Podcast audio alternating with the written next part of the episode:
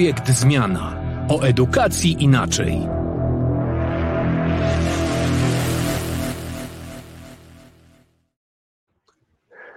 Dzień dobry, dzień dobry. Witamy ponownie bardzo, bardzo serdecznie w naszym Edukwadransie. Oktawia Gorzeńska i Artur Krawczyk. Dzisiaj postanowiliśmy, w związku z tym, że ostatnio dużo czytamy i dużo rozmawiamy o tym, w jakim świecie żyjemy, w jakim oku cyklonu zmiany się znaleźliśmy, porozmawiać właśnie o tym, jak i czy można dzisiaj poszukać utraconą równowagę i jak zadbać o siebie właśnie w tym świecie dynamicznych zmian. I na potrzeby tej dyskusji mm, przygotowaliśmy sobie oczywiście e, i rozpisaliśmy wszystkie możliwe warianty przyszłości, jak się domyślacie, ale biorąc pod uwagę fakt, że nie jesteśmy tak do końca nic w stanie przewidzieć. Chcielibyśmy z Wami trochę podyskutować o tym, w jakim momencie jesteśmy dzisiaj, co nam doskwiera, jak sobie możemy radzić w sytuacji, kiedy ta rzeczywistość wokół nas tak szybko się zmienia i tak często powoduje, że musimy wykonywać czynności i podejmować działania, których dotychczas nie wykonywaliśmy wcale. Powiedziałeś warianty przyszłości, ja się trochę wystraszyłam, bo e, w moim przekonaniu mm, każdy i każda, osoba, która dzisiaj w ogóle stara się przewidzieć przyszłość, e, to w zasadzie nie jest w stanie tego zrobić, dlatego że to nawet mówią osoby odpowiedzialne za prowadzenie dużych polityk e, lokalnych w, w, Polsce, ale też na świecie. E, nie jesteśmy w stanie patrzeć w szerszej, dłuższej perspektywie tak naprawdę, bo życie właśnie przynosi tyle różnych zmiennych, tyle czynników, że nasze najwspanialsze plany no niestety niweczą się i obracają się w pył. Na początek jednak to, o czym powiedziałeś. E, mamy takie wrażenie e, w rozmowach z, nie tylko oczywiście z osobami e, z edukacji, że jest taki moment przesilenia. Wynika to pewnie z wielu różnych, różnych powodów że czujemy przemęczenie, często frustrację, myślimy sobie, kiedy wrócą te dawne czasy, kiedy będzie ta rzeczywistość bardziej ustabilizowana. No ale właśnie pytanie, czy, czy będzie? No trudno sobie to wyobrazić, szczerze mówiąc, jak dzisiaj patrzymy na to, jak, e, jak ten świat nas, nasz wygląda, jak e, wiele, wiele, wiele się zmieniło przez ostatnie 2-3 lata. Jak dzisiaj pracujemy, jak dzisiaj budujemy relacje, w jaki sposób dzisiaj dokonujemy i na jakiej podstawie dokonujemy oceny rzeczywistości, prawda, czerpiąc ze źródeł e, czy to cyfrowych, czy niecyfrowych, choć myślę, że te cyfrowe w ostatnich e, dwóch, trzech latach zdominowały nam absolutnie ten obieg informacyjny i to jest główne źródło, z którego czerpiemy informacje na temat tego, co się na świecie dzieje, co się dzieje wokół nas. I, i trudno sobie wyobrazić w tej sytuacji no, powrót do tego stanu, powiedzmy sobie, sprzed pandemii. Tak jak trudno wyobrazić sobie dzisiaj powrót do sytuacji, e, która była przed pandemią w kontekście szkoły, funkcjonowania szkoły, oczekiwań młodzieży i dzieci, którzy, którzy, którzy uczą się w szkołach, e, choć nauczyciele bardzo mocno na to liczyli, przecież pamiętamy, no to też dzisiaj wobec, wobec e, tej traumy związanej z wojną w Ukrainie też trudno sobie wyobrazić, żebyśmy myśleli o świecie w takim porządku, jaki, jaki znamy sprzed kilku lat, prawda? Czy okazuje się, że jakkolwiek byśmy no właśnie, nie nazywali tego świata dzisiaj, bo mówi się o świecie WUKA, mówi się o świecie bani. E, to są nazwy tylko, ale próbujemy właśnie chyba opisać tą rzeczywistość, która jest dla nas z jednej strony zaskakująca, a z drugiej strony no, no jest czymś, czego po prostu wcześniej nie było, czego, czego, czego nie znamy I, i, i mamy z tym pewien kłopot, dlatego dzisiaj zdecydowaliśmy się o tym, żeby troszkę, troszkę o tym opowiedzieć. Ja tak trochę włożę kij w mrowisko, bo powiedziałeś, że w edukacji właśnie choćby doświadczenie edukacji zdalnej, czy trauma ukraińska, dzieci uchodźców e, w szkole, to jest ta taka zmiana, która no właśnie dotknęła nasze środowisko najbardziej, ale określenie, które wywołałeś, określenie WK jest takim starym określeniem, określeniem, które w świecie pozaedukacyjnym już dawno, dawno temu się pojawiło. E, i teraz no właśnie postanowiliśmy e, trochę pójść w ten świat tych, tego nazywania, określania świata, bo tak tak jak powiedział Artur, to pomaga nam trochę zrozumieć e, rzeczywistość, w tym sensie uchwycić na moment i pochylić się nad tym właśnie i zastanowić, jak, jak w ogóle funkcjonować. I Świat WUKA, oczywiście to jest akronim WUKA, od, z języka angielskiego od słów zmienność, niepewność, złożoność, niejednoznaczność. I tak naprawdę, jeżeli przyjrzymy się teraz swojej rzeczywistości, szczególnie doświadczeniom tych ostatnich miesięcy, no to właśnie zmiana jest częścią życia. Niepewność też jest czymś, co nam bardzo mocno e, towarzyszy. E, nie mamy jasnych odpowiedzi na e, problemy, wyzwania, pytania, które się pojawiają. Wszystko jest bardzo złożone. Świat przestał być zero-jedynkowy i właśnie z tym też się wiąże pewna niejednoznaczność. Tak jest i dlatego jak ja mówiłem o tych na początku o tych, o tych możliwych rozwiązaniach, możliwych scenariuszach czy wariantach, to właśnie to wynika z tego, że, że my dzisiaj nie mamy jakiejś gotowej recepty ani odpowiedzi na pytanie, co zrobić, żeby było, żeby było dobrze, żeby było nam lepiej. Co więcej, bardzo często jesteśmy gdzieś chyba trochę zamknięci do tego dotychczasowego swojego podejścia i dotychczasowego myślenia o, o świecie. Często przytaczam wypowiedź pana profesora Jacka Pyżalskiego, który mówi, że dzisiaj zachowujemy się czasem tak, jakbyśmy chcieli opowiedzieć młodym ludziom historię tego naszego świata, jakby to była historia, która nam się cały czas podoba i ten świat jest idealnym takim obrazem świata, w którym chcielibyśmy żyć. A jak rozglądamy się wokół siebie, no to wcale tak nie jest, wcale tak nie można powiedzieć, bo wiemy co się dzieje, co się dzieje wokół. I jakby trochę, trochę wracając do, do, do, do tej wuki i do tego bani, chociaż to tak jak mówię, to są różnice. O bani jeszcze nie powiedzieliśmy, to może tak, warto tak, wcześniej tak. dopowiedzieć.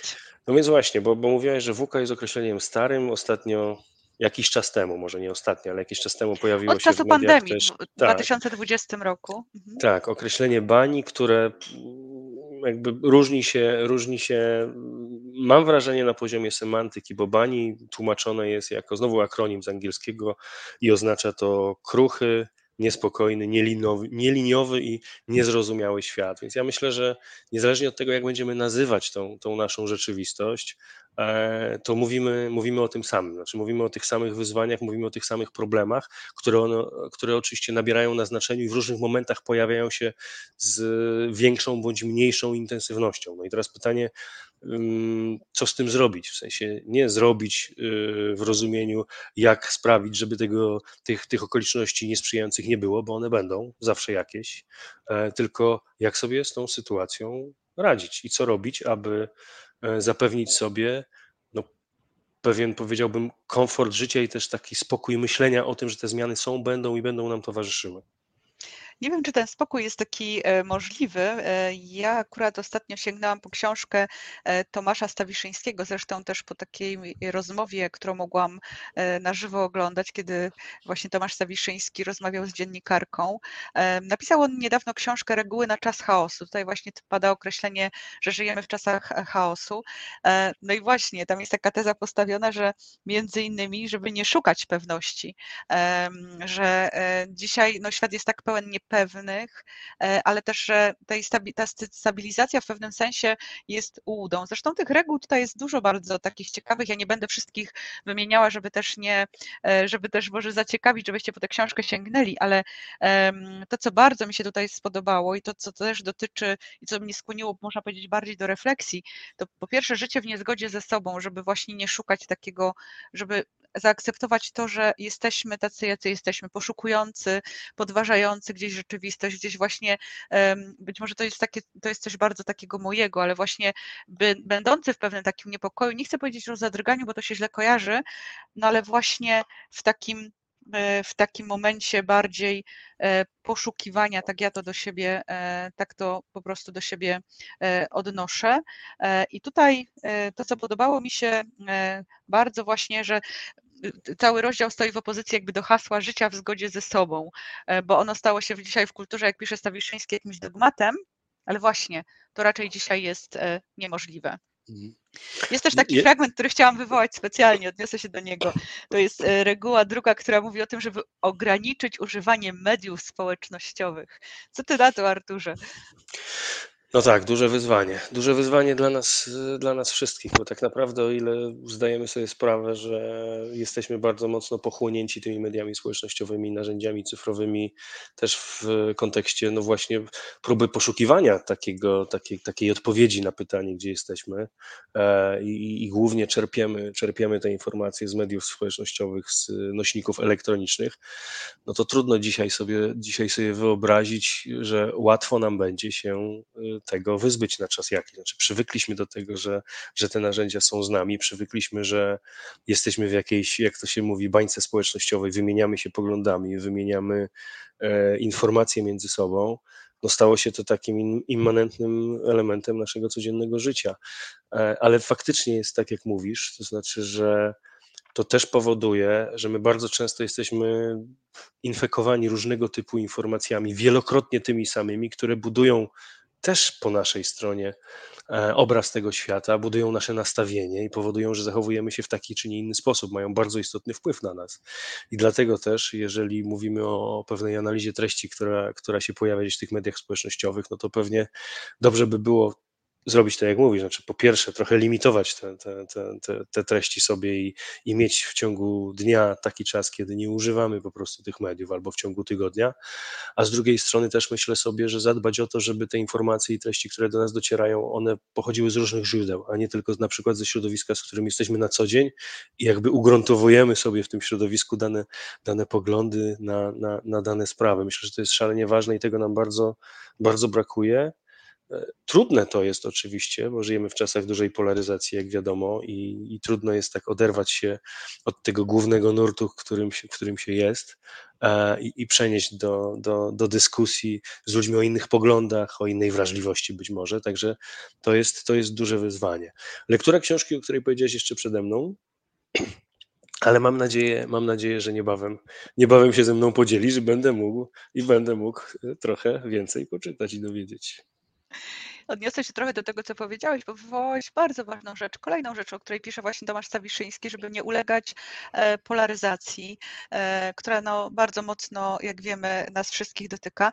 Ja pozwolę sobie jeszcze odnieść Artur, do tego, o czym mówiłeś, że e, Tomasz Stawiszyński pisze o tym, że idealnie byłoby, gdyby użytkownicy mediów społecznościowych, logując się do tych platform, zwłaszcza w czasach kryzysu, kiedy liczne niepewności, lęki i obawy czynią nas wyjątkowo podatnymi na manipulacje, zachowywali najwyższą czujność.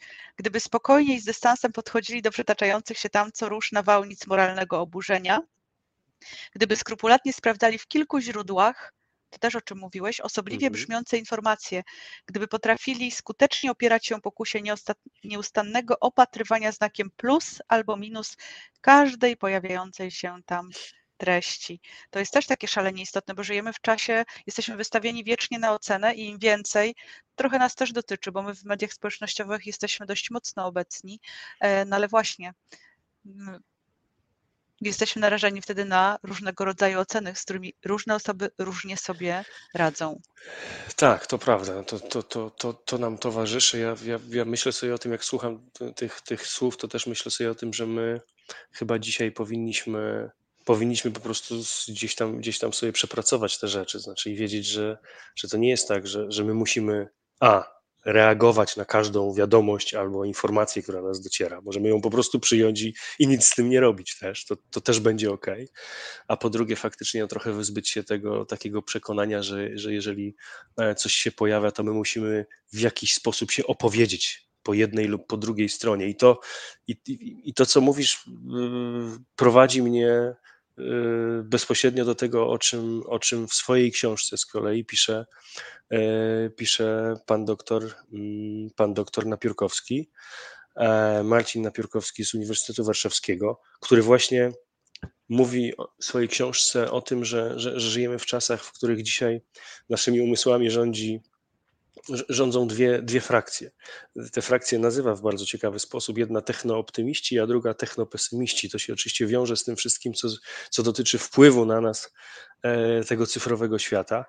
I bardzo fajnie opisuje ten, ten moment, w którym my na każdym polu dyskusji staramy się różnić i przypisać do jednej z tych grup. To jest naprawdę ciekawa bardzo, bardzo pozycja, która, która przykuła moją uwagę, ale jeszcze bardziej przykuło uwagę e, to, od czego ta książka się zaczyna. W pierwszych zdaniach tej książki, e, książki, która, która nosi tytuł Naprawmy przyszłość, naprawiać przyszłość, w których to pan doktor Napiórkowski pisze, że zanim przyszłość stanie się faktem, jest opowieścią, a nawet wieloma rywalizującymi opowieściami o możliwych przyszłościach. I jak zaczęliśmy tą rozmowę i powiedziałem o, o tych wariantach różnych, to miałem właśnie na myśli to, że dzisiaj chyba faktycznie jest tak, że żyjemy w czasach, w których my możemy sobie tą przyszłość do pewnego stopnia projektować i starać się zadbać o to, żeby ona taka była, jak my chcielibyśmy ją widzieć.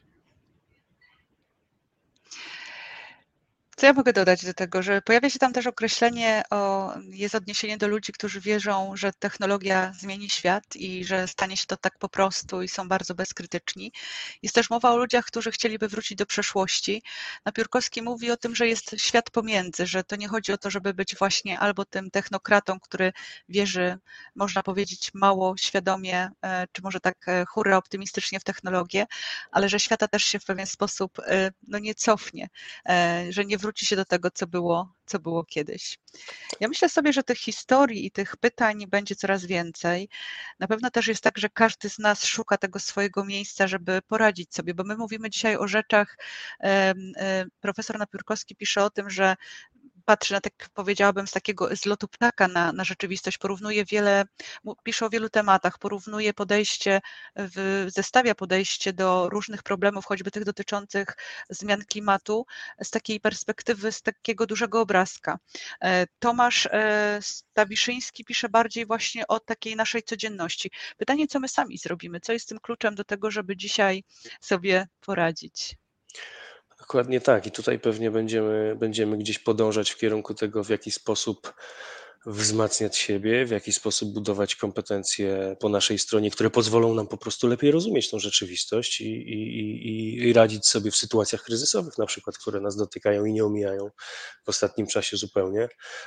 Ale to chyba jest na kolejną naszą rozmowę, bo, bo dziś jakbyśmy rozpętali dyskusję na temat Y, kompetencji, tego jakich kompetencji potrzebujemy, żeby w tym świecie WUKA czy w świecie bani, jakkolwiek byśmy go nie nazwali, e, potrzebujemy, to pewnie, to pewnie moglibyśmy długo, długo rozmawiać na ten temat i budować sobie różne scenariusze, które będą nam wskazywały drogę, drogę do przodu. Ja jeszcze pozwolę sobie skonkludować, bo postawiliśmy pytanie w tytule, jak zadbać o siebie w, świecie zmian, i pewnie ta historia jest historią każdej i każdego z nas, troszeczkę inną, ale dzisiaj mówi się o tym, że świadomość z jednej strony, właśnie myślenie, przekładanie takiego myślenia czy namysłu nad y, impulsywne działanie, bycie w relacji z innymi, ale też wzmacnianie swojej sprawczości, że, bo ta sprawczość, to, że mogę działać, to, że mogę być aktywna i podejmować jakieś wyzwania, ona też przekłada się na poczucie naszego, na poczucie dobrostanu.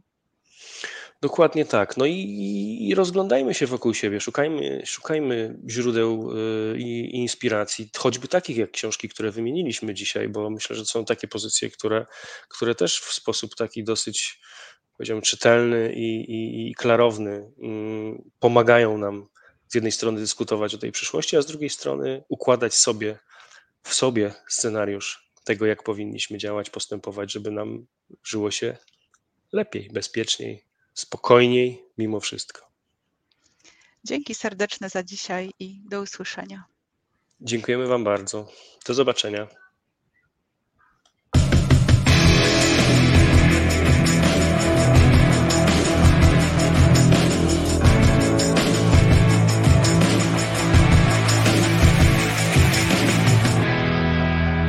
Projekt Zmiana o edukacji inaczej.